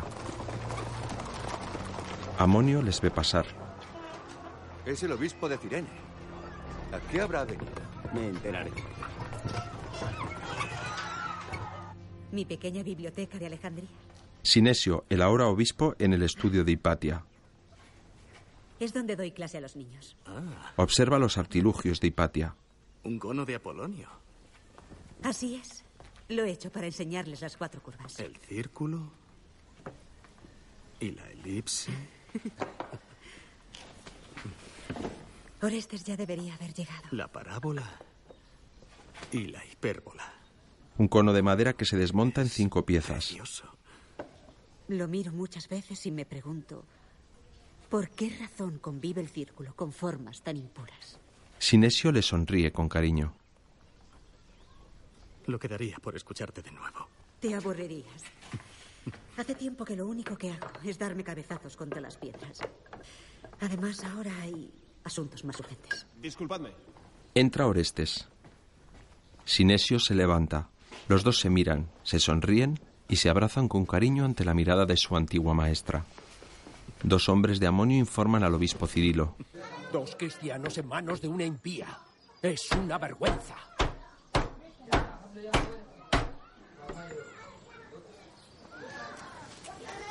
Una vergüenza. Los hombres se van. Cirilo permanece pensativo. Amonio, Davo y una veintena de parabolanos más arrastran varios carros llenos de cadáveres de los judíos. Los llevan hasta una gran pira funeraria junto al mar donde arden todos los cuerpos. Davo está sentado sobre una piedra reflexionando. A su lado, Amonio arregla la rueda de un carro. Amonio, a ti. A ti Dios te habla. Todo el tiempo. Amonio esto, amonio lo otro, amonio, amonio, amonio. Davo sonríe. Hoy me habló tan deprisa que tuve que pedirle que parara.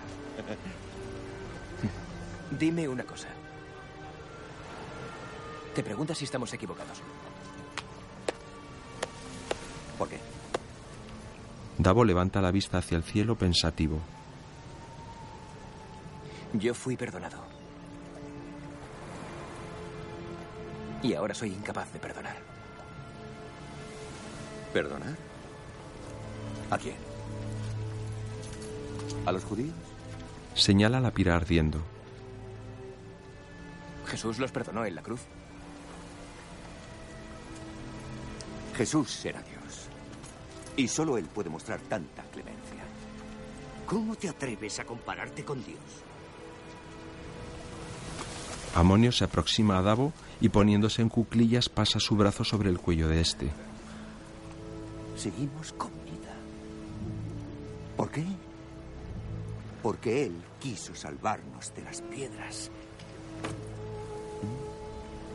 Dios nos quiere aquí haciendo lo que hacemos. ¿Es que ya no crees en eso? El obispo Sinesio y sus cuatro diáconos llegan a casa del obispo Cirilo. Contrastan las vestimentas de los dos. Son iguales, pero Cirilo en negro y Sinesio en blanco. Cirilo le recibe con los brazos abiertos. Los dos se dan un cortés abrazo de bienvenida. Queridísimo. Más tarde, Sinesio les cuenta a Hipatia y Orestes su reunión. Cirilo es un hombre muy orgulloso. Se reunirá, pero no hablará de los judíos. Solo hablará de la paz. ¿La paz?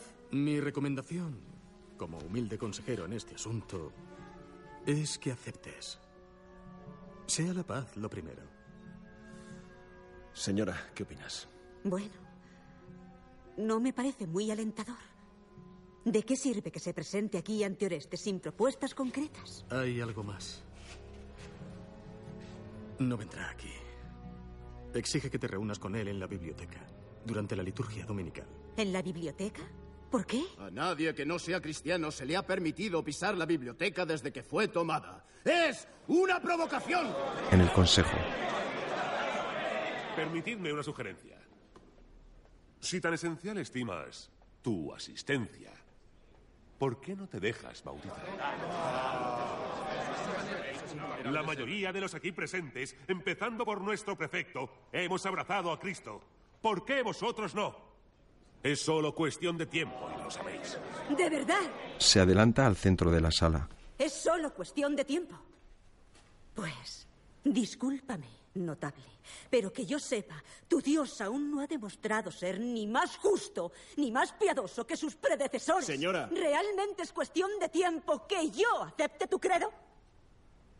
¿Y por qué esta asamblea aceptaría consejos de alguien que admite no creer absolutamente en nada. Creo en la filosofía. La filosofía. Lo que necesitamos en estos tiempos. ¡Ya basta! Orestes está furioso. Esa noche, Hipatia está tumbada sobre una litera observando las estrellas desde la terraza de su casa. Tantos años estudiando sin descanso, sin tener una vida propia. Y a veces pienso, ¿es lo que importa? Ah, olvida ya lo que se ha dicho hoy. Orestes le lleva una copa de vino y se sienta junto a ella. ¿Es lo que la vida me depara? ¿Qué más quieres? Ya nadie te imaginaría como devota esposa y madre. Creo...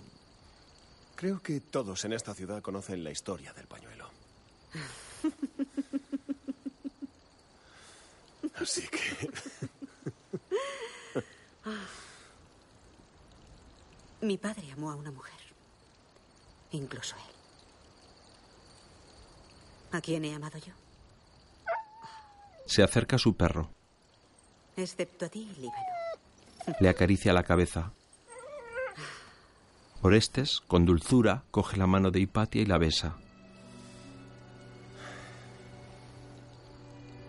Si tan solo Hipatia suelta su mano y la alza hacia el firmamento. lograra desentrañar eso un poco.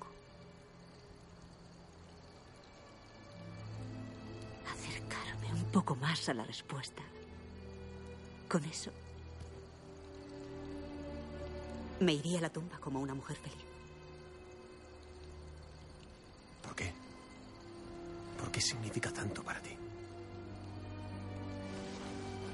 Ahora mismo, en este instante, la Tierra entera podría estar moviéndose. Y nadie se da cuenta. Excepto tú y yo. Créeme, señora, mejor que nadie lo haga. ¿En serio? ¿Te parece eso poco importante? No entiendo por qué insistes en mover el suelo que pisamos. Tú mismo viste lo que ocurrió en el barco. Sí, lo vi, pero eso no significa que la Tierra se mueva. ¿Y si lo hace? Hipatia, mira a tu alrededor. Muerte, horror, destrucción. Si los astros se movieran en círculo, ¿por qué compartirían esa perfección con nosotros? No nos movemos. En círculo. No nos movemos. Levanta la mirada pensativa. En círculo. No nos movemos en círculo.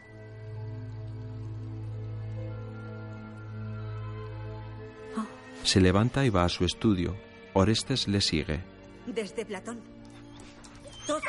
Aristarco, Hiparco, Ptolomeo. Todos, todos, todos han intentado armonizar las observaciones con órbitas circulares, pero... ¿Y si otra forma se oculta en los cielos? ¿Otra forma? Señora, no hay forma más pura que el círculo. Tú nos lo enseñaste. Lo sé, lo sé, pero supón, solo supón que la pureza del círculo nos... nos ha estado impidiendo ver un poco más allá. Del mismo modo que el brillo del sol no nos deja ver las estrellas. Debo empezar otra vez. Con nuevos ojos. Debo... Debo reconsiderarlo todo. He de replantearlo todo. Hipatia ignora la presencia de Orestes y se dirige a su mesa de trabajo llena de papiros. Orestes, resignado, decide marcharse. Domingo, el obispo Cirilo en el interior de la biblioteca, convertida ahora en iglesia. Los cristianos y parabolanos abarrotan el lugar. En primera fila numerosos notables, así como el obispo Sinesio y el prefecto Orestes. Elevando sus manos puras, libres de cólera y de discordia. Asimismo, quiero que las mujeres se arreglen decentemente, se adornen con modestia y sobriedad, sin trenzas en el pelo, ni oro, ni perlas, ni vestidos lujosos. Orestes y su comitiva se miran con asombro. ¿Por qué has cogido esta lectura? No lo sé, prefecto. Te aseguro que no es lo acordado. La mujer debe aprender en silencio y sumisión plena. No permito que la mujer dé lecciones ni que tenga autoridad sobre un varón. Cirilo termina la lectura. Debe callarse. Cada uno desde su sitio, Sinesio el obispo, Davo el parabolano y Orestes el prefecto se sienten molestos con el mensaje. Es palabra de Dios. Amén. El mismo Jesús lo sabía cuando confió su santo legado a doce varones. Varones. Ninguna mujer entre ellos. Y sin embargo, sé que hay en Alejandría quienes admiran y confían en las palabras de una mujer, la filósofa Hipatia. Una mujer que ha afirmado en público su impiedad. Una bruja. Notables, es el momento de que todos os reconciliéis con Cristo. Cirilo desciende del altar con el libro del Evangelio entre las manos. Se dirige lentamente hasta situarse frente al grupo de Orestes. Esta es la palabra de Dios. Arrodillaos ante ella y aceptad sus verdades. Los parabolanos observan todo desde una de las puertas. Todos los notables miran de reojo a Orestes sin saber qué hacer. Este permanece erguido. Lentamente, uno a uno, todos los miembros de su grupo comienzan a arrodillarse.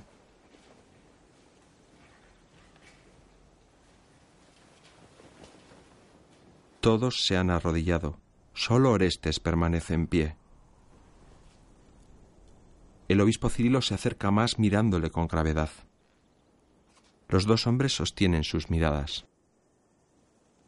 Discretamente el obispo Sinesio hace señas a Orestes para que se arrodille. Arrodíllate. ¿Es que no va a arrodillarse? Amonio desde la calle. ¿Es que no va a arrodillarse? Orestes se mantiene en pie. Cirilo levanta el libro del Evangelio por encima de sus cabezas. ¡Arrodíllate! ¡Arrodíllate! ¡Arrodíllate! Orestes, furioso, mira al obispo Cirilo que todavía sujeta en alto el Evangelio, se da media vuelta y se dirige a la salida. Cirilo también se retira. Sorteando a los asistentes y flanqueado por sus guardias, se encamina con paso firme hacia la puerta. Allí le esperan todos los parabolanos furiosos.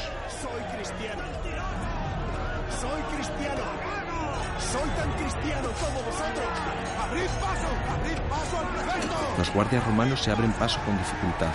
Comienza a bajar las escaleras protegido por sus soldados. Alguien le empuja y tropieza. La presión que los parabolanos ejercen sobre los soldados es cada vez mayor.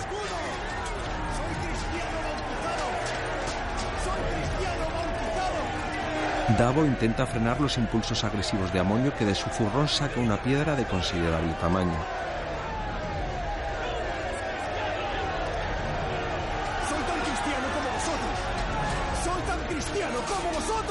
Davo intenta retener a su compañero. Los dos forcejean desafiándose con la mirada. Amonio agarra por el cuello a Davo que cede sorprendido por la cólera de su amigo. Amonio lo empuja y Davo cae al suelo.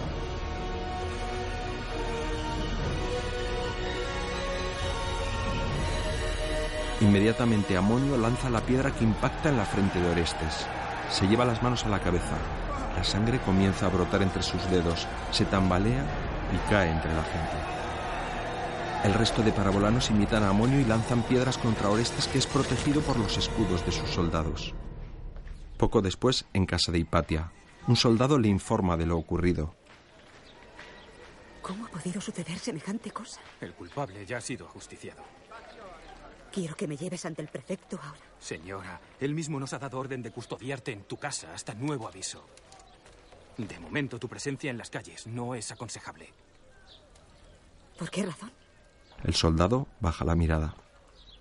Cirilo ha hecho graves acusaciones contra ti. ¿Y, em, ¿y de qué me acusa? De impiedad. Y de hechicería. Hipatia comprende la gravedad de las acusaciones y asiente con la cabeza. Más tarde, en su estudio junto a su viejo esclavo Aspasio, que está analizando gráficos llenos de curvas y epiciclos. ¿Ocurre algo, señora? No. Dime tú qué te inquieta. Por las calles de Alejandría, un grupo de parabolanos, todos vestidos de negro y con sus capuchas puestas, empujan un carro donde llevan el cadáver de su hermano Amonio, que ha sido ajusticiado por los soldados romanos. En la prefectura, varios médicos intentan suturar la brecha de la cabeza de Orestes. Prefecto, ¿por qué no muerdes eso?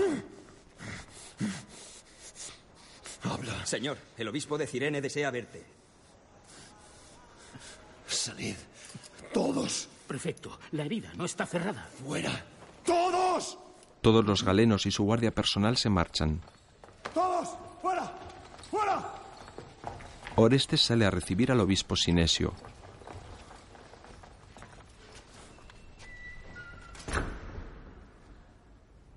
Bueno, ha sido un éxito.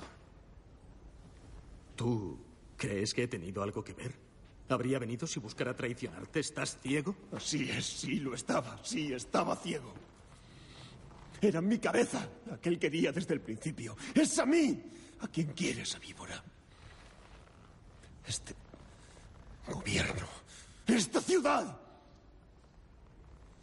Ahora escucha. Habrá guerra. Lo sé. Lo sé. Entonces, júrame lealtad. Al imperio, hazlo. Y condénalo a él o sal de aquí. Los dos se miran fijamente. Lo haré. De rodillas, si es necesario. Y no solo eso. Podría reunir a otros obispos de la provincia y a los monjes del desierto, todos en contra de Cirilo. Orestes respira satisfecho.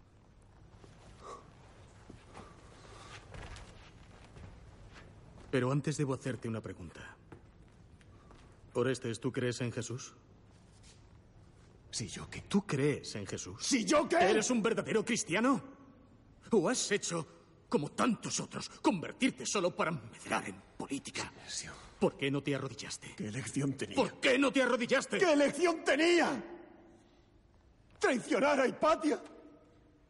¿Condenarla? ¿Tú lo habrías hecho? Yo jamás ofendería a Dios. Es él, es él quien ofende a Dios, le ofende siempre. Él tergiversa. Su palabra manipula las escrituras. Él leyó lo que está escrito. ¿A cuántas mujeres obedeces? ¿A cuántas? ¿A cuántas admiras y escuchas? Solo a una. Orestes baja la mirada y comienza a sollozar. Solo a una. Las escrituras. Las escrituras dicen la verdad. Y las tenía en sus manos. Hermano, ¿no lo ves? ¿No ves el insulto a Dios? Delante de todo el mundo. No sé. No sé en qué creer. Debes decírselo. Díselo, Orestes. Dile que crees en cuanto está escrito. Yo creo No a mí, díselo a él. Díselo a Dios. Arrodíllate. Arrodíllate. Sin fuerzas, Orestes se deja caer y se arrodilla ante el obispo Sinesio. Continúa sollozando. En la iglesia de la vieja biblioteca, todos los parabolanos están reunidos alrededor del cadáver de Amonio y el obispo Cirilo. Muchos son los que recuerdan hoy los prodigios que nuestro queridísimo hermano realizó en vida. Como aquella vez que se encomendó al Padre y se arrojó al fuego sin que las llamas siquiera lo rozaran. Amonio, muerto por defender valientemente tu fe en Cristo, yo te proclamo mártir. Muchos de los parabolanos se arrodillan. Entre ellos se encuentra Davo, pero se queda de pie. Desde hoy serás conocido como San Taumasio.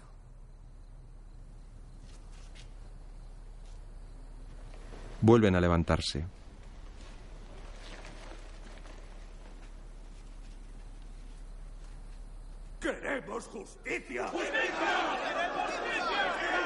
¡Queremos justicia! Continúa el obispo Cirilo. Que Dios nos enseñe el camino, mis queridos parabolanos. Poco más puedo deciros. Por la noche, los parabolanos hablan entre sí. Davo, apoyado en una columna, les escucha sin que le vean. ¿Y los monjes de Nitria? Cuenta por lo menos con 500 de ellos, más 500 de los nuestros. ¿Y eso os parece bastante? Es el prefecto. Tiene un ejército para protegerle. Escucha. ¿Por qué no hacemos algo mucho más sencillo y más eficaz? ¿De qué estás hablando? Podemos herirle donde más le duela. ¿Cómo? Esa furcia. ¿Quién? En el estudio, ¿Y si nos atreviéramos a mirar el mundo tal como es? Despojémonos por un momento de cualquier idea preconcebida. ¿Qué forma nos mostraría? ¿Qué forma? Tú dijiste una vez que el problema estaba en la incoherencia del Sol. Sí, sí, lo dije. Bien, bien, por favor, enúncialo. El Sol está en el centro, puesto que giramos a su alrededor. Y está a la vez en otra, En otra posición, posición. puesto que varía nuestra distancia a él. Sí, exactamente. Pero, ¿cómo podría ocupar dos posiciones a la vez? ¿Cómo podría ocupar dos posiciones a la vez? ¿Cómo podría ocupar dos posiciones a la vez? ¿Cómo podría ocupar dos posiciones a la vez? Hipatia, con la mirada perdida, da vueltas pensativa hasta que sus ojos se detienen en un punto. El cono de madera de Apolonio. El rostro de Hipatia se ilumina, sus ojos se abren incrédulos. Lentamente comienza a dejar al descubierto las distintas secciones del cono que están teñidas de diferentes colores. Levanta la primera parte y deja a la vista el círculo. Separa la talla por el siguiente corte transversal, dejando ver la elipse. Suben a la terraza. Sí, sí, ahí.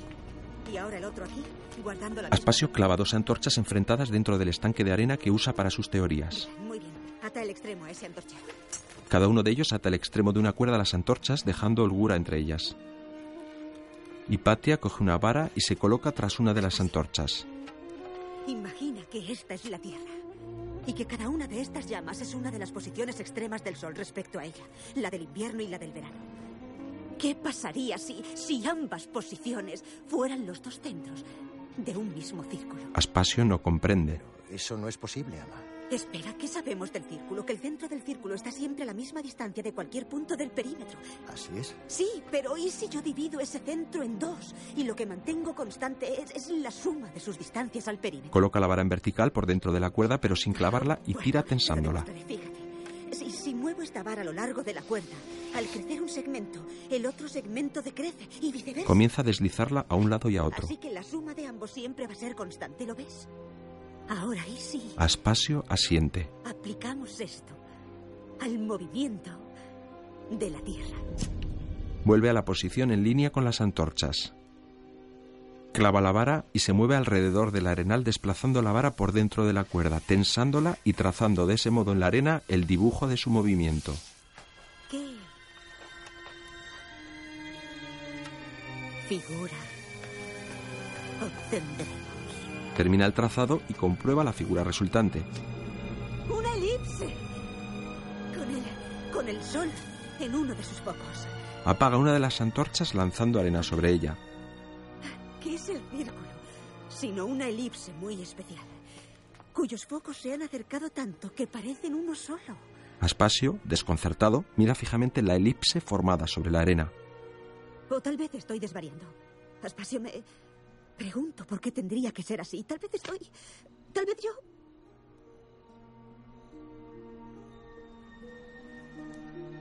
Hipatia le mira interrogante.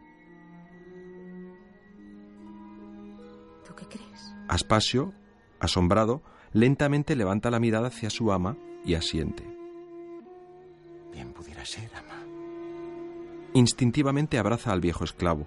Este se sorprende ante la muestra de cariño. Se separan. Bueno, está bien. Mañana continuaremos con esto. Ahora vete a dormir. Buenas noches, ama. Buenas noches. Aspasio se marcha. Gracias. Hipatia se arrodilla frente a la arena observando la elipse que ha dibujado.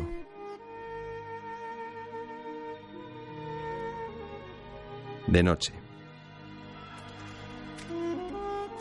Davo camina sin rumbo por el interior de la vieja biblioteca.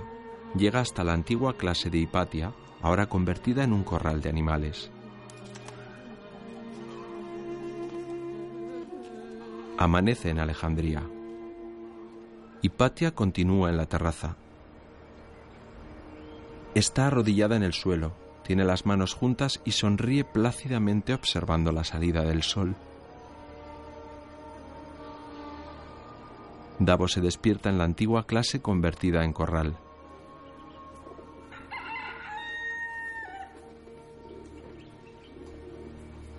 Se levanta y sale al exterior. En el patio, repartidos por las esquinas, duermen varios parabolanos. Decidido, comienza a bajar las escaleras mientras se deshace de su zurrón lleno de piedras y de su espada. Las arroja al suelo. ¿Davo? Uno de ellos le interpela. ¡Davo! Davo se gira durante un instante, pero continúa bajando las escaleras. ¿Qué estás haciendo? Las calles están ya llenas de transeúntes y comerciantes. Davo corre entre ellos esquivándolos en dirección a la casa de Hipatia. Corre al límite de sus posibilidades. Hipatia espera en la sala del consejo de la prefectura. Entra Orestes seguido del obispo Sinesio. Señora, Déjame ver. Mira su herida. ¿por qué no te sientas? Orestes está incómodo. ¿Dónde está todo el mundo? Por favor, siéntate. Hipatia se sienta en las gradas. Tengo, tengo también noticias para ti.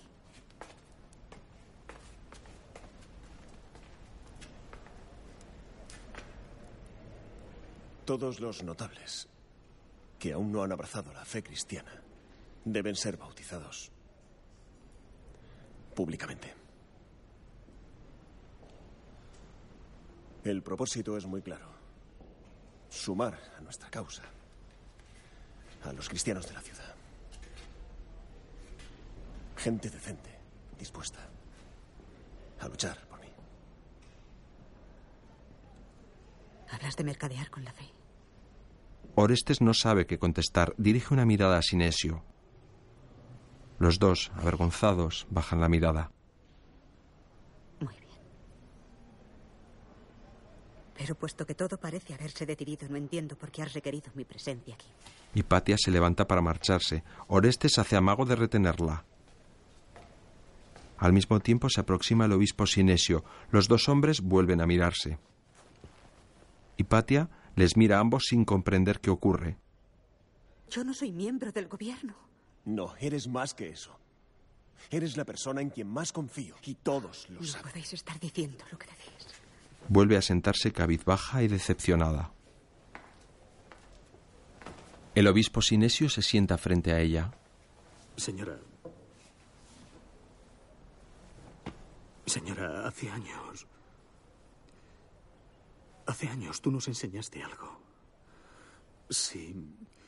Si dos son iguales a un tercero, son iguales entre sí, ¿recuerdas?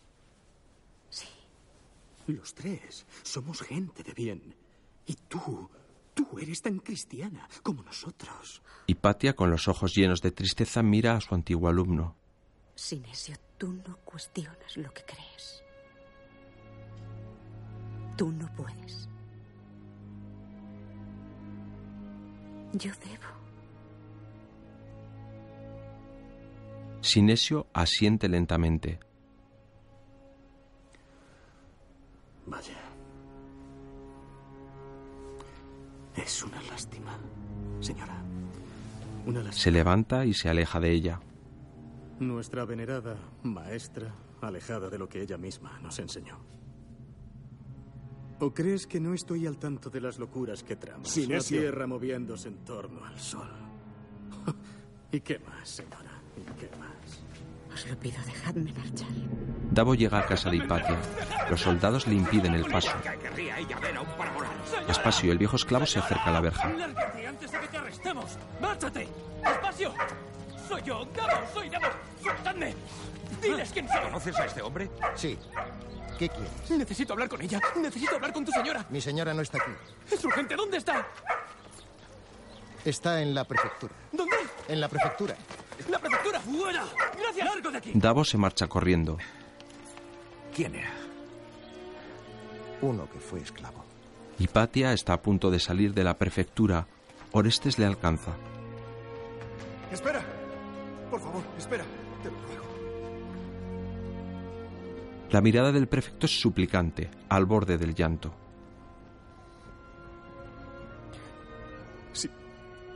Si no accedes, yo ya no podré protegerte. Ya no podré tratar nunca contigo.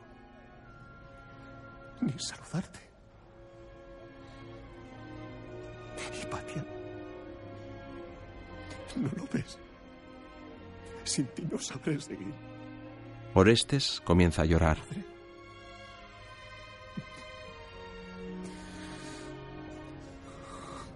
Sin ti no podré vencer a Cirilo. Oh, Orestes. Hipatia le mira con ternura. Sus ojos también se llenan de lágrimas. Cirilo ya ha vencido. Pone una mano en la mejilla de Orestes y la acaricia con cariño. Esboza una leve sonrisa y se marcha. Orestes intenta contener el llanto. Hipatia sale de la prefectura. Varios soldados esperan para protegerla. Pero no os necesito. Los soldados se retiran e Hipatia, decidida, comienza a caminar sola por las bulliciosas calles de Alejandría.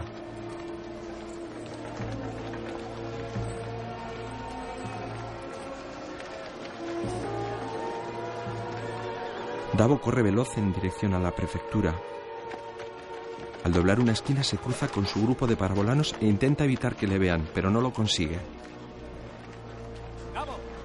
Intenta marcharse. Hermano, ¿a dónde vas? Ya la hemos encontrado. Se detiene en seco. Al girarse, descubre al grupo de parabolanos y oculta entre ellos en el centro Hipatia, que camina con el semblante asustado y lleno de angustia. Por un instante sus miradas se entrecruzan. Intenta detenerse, pero los parabolanos le obligan a seguir. Una columna se interpone entre sus miradas. Un segundo más tarde sus ojos vuelven a buscarle, pero Davo retira la mirada paralizado. Lentamente reacciona, vuelve la vista hacia Hipatia, pero el grupo se aleja y ya no puede distinguirla. Lo único que puede ver es la negra ropa del grupo de parabolanos. Davo les sigue a cierta distancia, desconcertado, angustiado. El grupo llega a la gran escalinata que precedía al viejo serapeo y la biblioteca. Hipatia comienza a subir lentamente rodeada por los parabolanos.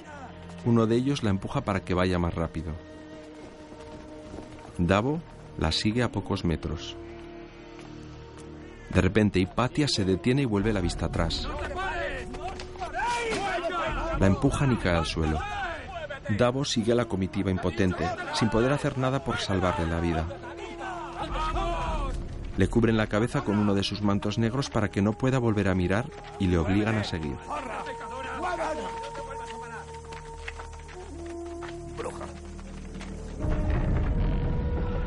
Atraviesan las grandes puertas de entrada. suben la escalinata rodeando a Hipatia. Son unos 20 parabolanos todos vestidos de negro.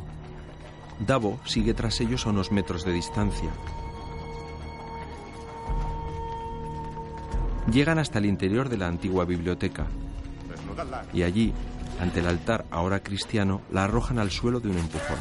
Varios parabolanos rasgan las vestiduras de Hipatia hasta dejarla completamente desnuda en el suelo. Uno de ellos la agarra del pelo y la iza con fuerza. Así. Para que Dios te contemple en toda tu inmundicia, puta. ¿No eras tú la puta del prefecto? ¡Impía! Otro de ellos la bofetea.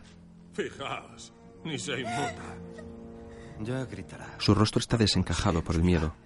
¿Cuántos tenéis cuchillo? No. Todos se vuelven hacia Davo. No manchéis vuestras manos con sangre impura. Vamos a lapidarla. Lapidemos a esta bruja. Buscad piedras. Daos prisa. Aún están ahí las que le arrojamos ahora. Yo me quedaré con ella, yo me quedaré con ella. Salen a la calle en busca de piedras. Davo consigue que todos se vayan. Hipatia permanece desnuda en medio de la antigua biblioteca temblando de frío y de miedo.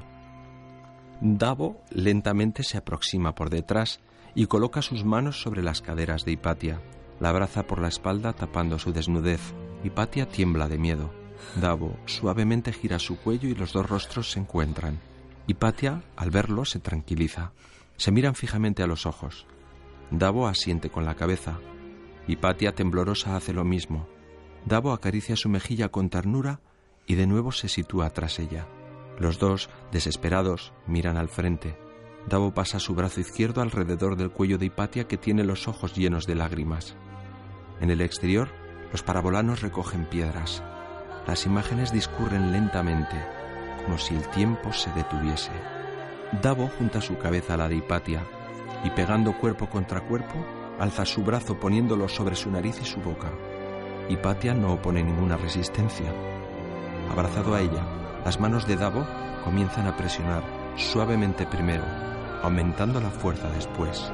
Comienza a asfixiarla al tiempo que sus ojos se llenan de lágrimas mientras recuerda los momentos de su vida junto a ella, cuando curó sus heridas de los latigazos, las conversaciones sobre astronomía o el tacto de su piel, la noche que consiguió acariciar uno de sus pies.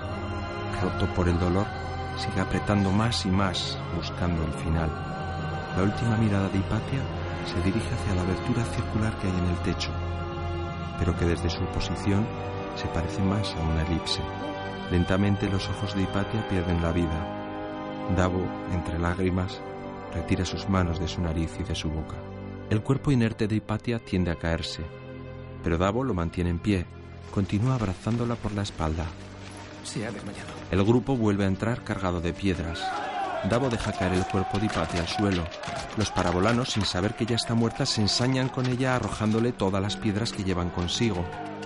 Davo se marcha. Davo sale al exterior desconsolado y compungido, sin volver la vista atrás. A vista de pájaro. La imagen, desde la abertura circular del techo de la biblioteca, comienza a alejarse hasta mostrar todo el globo terráqueo, mientras sobreimpreso figura el siguiente texto. El cuerpo de Hipatia fue mutilado y sus restos arrastrados por las calles y quemados en una pira. Orestes desapareció para siempre y Cirilo se hizo con el poder de Alejandría. Posteriormente, Cirilo fue declarado santo y doctor de la Iglesia. Aunque no se conserva ninguna obra de Hipatia, se sabe que fue una astrónoma excepcional, conocida por sus estudios matemáticos sobre las curvas cónicas. 1200 años después, en el siglo XVII, el astrónomo Johannes Kepler descubrió que una de esas curvas, la elipse, rige el movimiento de los planetas.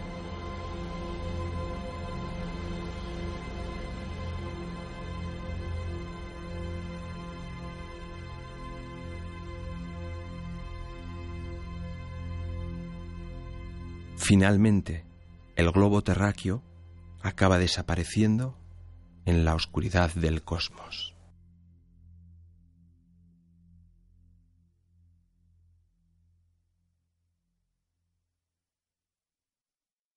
Dirigida por Alejandro Amenábar. Escrita por Alejandro Amenábar y Mateo Gil. Producida por Fernando Bobaira y Álvaro Agustín. Producción ejecutiva Simón de Santiago y Jaime Ortiz de Artiñano. Rachel Wells como Hipatia. Max Minguela como Davo. Oscar Isaac como Orestes. Asraf Barón como Amonio. Rupert Evans como Sinesio. Omayun Ersadi como Aspasio. Michael Lonsdale como Teón. Música Darío Marianelli. Audiodescripción Navarra de Cine SL. Noviembre de 2009.